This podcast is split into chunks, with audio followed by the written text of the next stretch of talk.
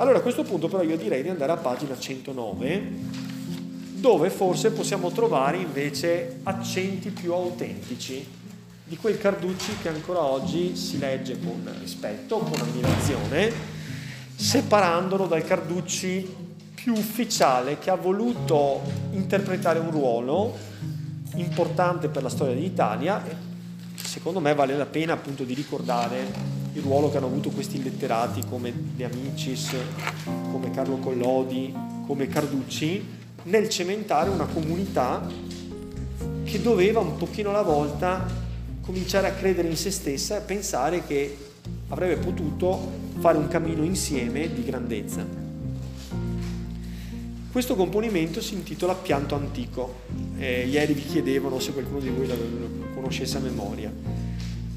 Questo pianto antico è una poesia che Carducci dedica al figlio. E il figlio si chiamava Dante e rinnovava nel nome il nome di suo fratello, il fratello di Carducci, che si chiamava appunto Dante e che sarebbe morto suicida. E questo bimbo era molto piccolo e come capitava ancora nel tardo Ottocento, nonostante i progressi della medicina, dell'igiene, muore rapidamente di una malattia quando ha soltanto tre anni. Quindi c'è il rimpianto forte, c'è il pianto antico, perché Carducci lo definisce antico questo pianto, perché è il pianto di tutti i padri che perdono un figlio, quindi lo stesso dolore suo è un dolore che già tante altre volte in passato è stato provato e che si può ritrovare nella letteratura antica identico, insomma. È il pianto sostanzialmente di un uomo per la perdita di un affetto, di una persona cara. Il fratello è morto suicida e viene nominato in un'altra poesia che è dedicata sempre al figlio Dante, che è Funere Mersit Acerbo, cioè una poesia che ha un titolo in latino. Qui invece non c'è un riferimento diretto al fratello, di cui lui portava il nome, quindi era un nuovo Dante Carducci, come già suo fratello. Si usava un tempo no? ridare gli stessi nomi in maniera come se fosse un modo per far rivivere le persone che non ci sono più. Allora, questa poesia è dedicata dunque più che al figlio, diciamo a se stesso, ed è l'espressione del suo dolore di padre. Quindi niente di più lontano da quei componimenti ufficiali con i quali Carducci ha celebrato la grandezza dell'Italia, cercando di motivare gli italiani di stringersi intorno al proprio passato e alle proprie glorie, ritrovando dignità e grandezza. L'albero a cui tendevi la pargoletta mano, il verde melograno dai bei vermigli fior. Nel muto orto solingo rinverdì tutto aurora e giugno lo ristora di luce e di calor. Tu fior della mia pianta percossa inaridita, tu dell'inutil vita estremo unico fior, sei nella terra fredda, sei nella terra negra, nel sol più ti rallegra, ne ti risveglia amor. Poesia brevissima,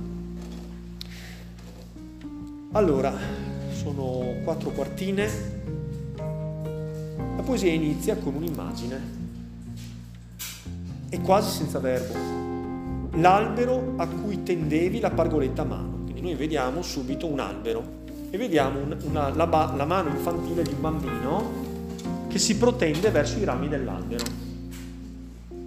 A fare che cosa? Raccogliere, per esempio, i frutti, potrebbe essere, oppure arrampicarsi, era un bambino piccolo, aveva tre anni circa, forse semplicemente a strappare qualcosa, no? strappare dei fiori, strappare delle foglie. E a quanto pare effettivamente un albero di melograno c'era nel cortile di casa di Carducci, quindi il riferimento sembra essere molto preciso. L'albero a cui tendevi la pargoletta a mano. L'utilizzo del verbo al modo indicativo tempo imperfetto, che cosa ci dice rispetto a questo tendere la pargoletta a mano? È un dato passato, sicuramente, un evento passato. L'imperfetto però che cosa ci dice? L'imperfetto indica un modo del passato. Io ne so ricordo, però avrebbe potuto dire l'albero a cui tendesti, cosa sarebbe cambiato nel passato remoto? Era una cosa che si ripeteva. Secondo voi come avrà reagito Carducci al figlioletto che tendeva la pargoletta a mano verso l'albero. Eh certo, gli avrà detto non strappare le foglie dell'albero, no? Non rovinare l'albero. Eh, quindi l'albero a cui tendevi la pargoletta a mano e lui lo faceva e lo continuava a fare, no? Eh, è chiaro, bambini sono un po' discoli. Il verde melograno dai bei vermigli fior. Un'immagine che possiamo definire come si capisce che se la presenta nella sua oggettività, quale si trova dentro la sua memoria, il bagaglio della sua memoria. E dentro di lui che significato esprime questa immagine? Ho detto, lì per lì si sarà sicuramente arrabbiato. Non ricordatevi Leopardi quando dice che i ricordi si ammantano sempre di una bellezza che le cose non hanno nel momento in cui accadono. Il verde melograno dei vermigli fiori, quindi il melograno ha delle foglie lucide, brillanti, verdi, i fiori sono abbondanti. È un'immagine, io direi, luminosa ed è un'immagine anche felice, carica di nostalgia, di rimpianto, di affetto, di tenerezza, anche di allegria, si capisce perché c'era forse una sfida tra il bambino che strappava e il padre che lo bloccava. Il verde melograno dei bei vermigli fior. I fiori del melograno ricordano un po' il sole, sono luminosi, esprimono la gioia di vivere, insomma. Guardate la seconda strofa. Nel muto orto solingo, nel muto orto solingo. Quindi ci siamo dimenticati di una cosa di cui era probabilmente pieno quel giardino in quel gesto del bambino che tendeva la mano verso il verde melograno dei bei vermigli fiori. E ci viene evocato dal contrasto del verso 5. Com'è l'orto adesso? L'orto non è l'orto, è il giardino, eh? è l'orto letterario, l'ortus. Com'è adesso il giardino? È solingo, cioè solitario, quindi verosimilmente abbandonato, non frequentato, e poi è è muto, silenzioso. Quindi cosa abbiamo dimenticato di dire nell'immagine precedente? Che non era silenzioso, quindi sarà stato pieno di risate, di schiamazzi, di urla, non lo so, di gridi. Adesso quell'immagine che era piena di felicità, di luce e di vita si è trasformata nel muto orto solingo, cioè un giardino abbandonato, non frequentato, silenzioso, uno a volte insomma ha piacere di avere un po' di silenzio, la tranquillità di solito viene associata a qualcosa di positivo, però qui è un orto muto, come se fosse imbavagliato, come se non potesse più parlare, quindi ha perso tutta la sua gioia di vivere. L'orto, e si capisce metaforicamente, è lui che è diventato un muto orto solingo, no? Nel senso che prima era riempito della felicità, della gioia di questo bambino, però dice che rinverdì tutto orora e giugno lo ristora di luce e di calore. Quindi che cos'è successo al melograno? Perché il verbo rinverdire si riferisce all'albero, l'albero con cui è iniziata la prima strofa. Cioè quell'albero, quello stesso albero, no? Orora, negli ultimi giorni, è tutto rinverdito. Dunque che cosa è trascorso? È trascorso un anno probabilmente. Il fotogramma precedente era la primavera, perché questo è maggio e giugno. I melograni così sono a maggio e giugno, e poi fanno i frutti, cadono i fiori e arrivano i frutti. In mezzo che cosa c'è? C'è tutto l'inverno. Quindi si capisce, il muto orto solingo è il giardino d'inverno. Contemporaneamente è un'immagine precisa di quello che è successo, realistica, però anche un'immagine metaforica. Cioè, quello che è successo è che è finita la primavera e si capisce perché se n'è andato via il bambino, questo è il senso, no? Però l'albero rinverdisce tutto orora e giugno lo ristora di luce e di calore. Cosa è successo all'albero dopo un anno? È tornato esattamente come l'anno precedente, com'è, così. Cosa fanno i melograni in inverno? Perdono le foglie perché sono alberi dalle foglie decidue, quindi si spoglia completamente, è diventato uno scheletro l'albero è rinverdito, è ritornato pieno di luce e di calore che ha assorbito dal sole. Secondo voi perché insiste su questo particolare? Il punto è esacerbare il contrasto. L'albero è rinato e tutto è tornato come l'anno precedente? Non è tornato tutto come l'anno precedente. Quindi l'insistenza è sulla diversità della natura. La natura va avanti, rappresenta la vita che va avanti. La vita va avanti, si rinnova, ritorna a respirare e a vivere e però arriviamo alla seconda parte della poesia. Tu, fior della mia pianta, percossa inaridita, tu dell'inutil vita estremo unico fior.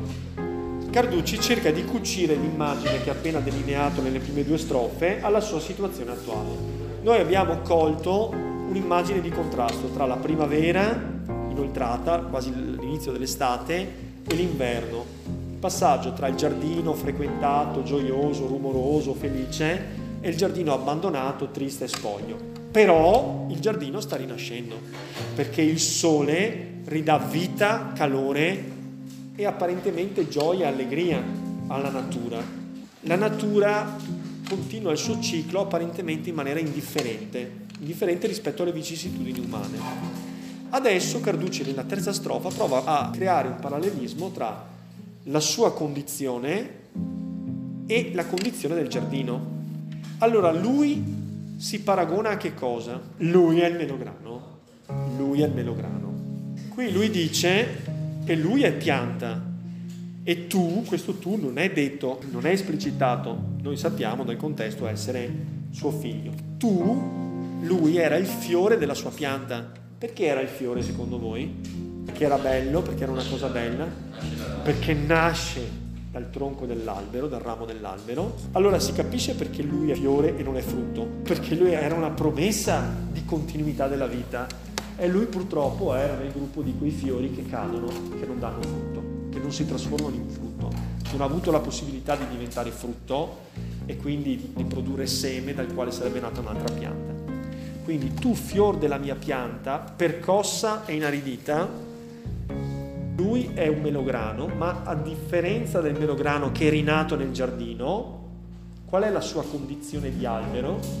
Gli è caduto il fiore, e la sua pianta com'è? Verso 10, percossa e inaridita, come se avesse preso un colpo quasi mortale e la pianta sta morendo, sta perdendo tutte le foglie. C'è un parallelismo ma c'è anche un contrasto, perché lui è melograno come il melograno del suo giardino, però mentre il melograno del suo giardino rinasce, rinasce, lui invece non è in grado di assorbire la luce del sole e di ritornare a vivere eh, vivificato dalla natura e dal giugno.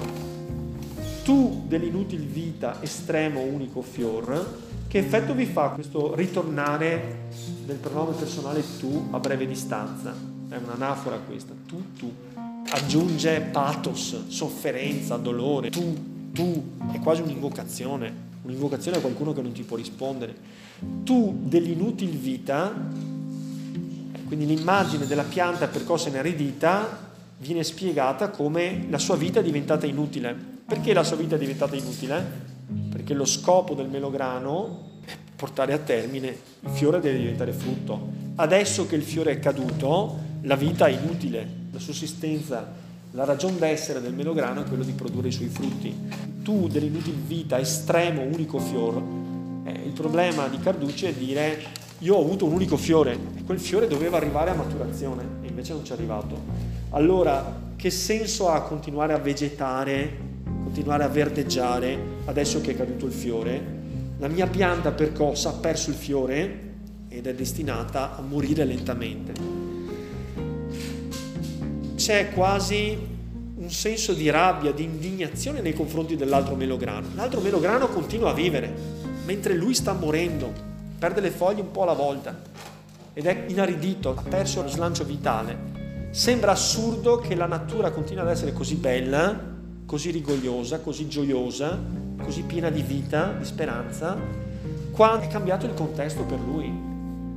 Che senso ha che il mondo continui se è morto mio figlio? Questo è il senso della poesia. Non soltanto ha senso, ma come si permette il mondo di continuare? Questa è l'indignazione nei confronti della natura che è così crudelmente bella, così crudelmente piena di vita adesso che la vita non ha più senso.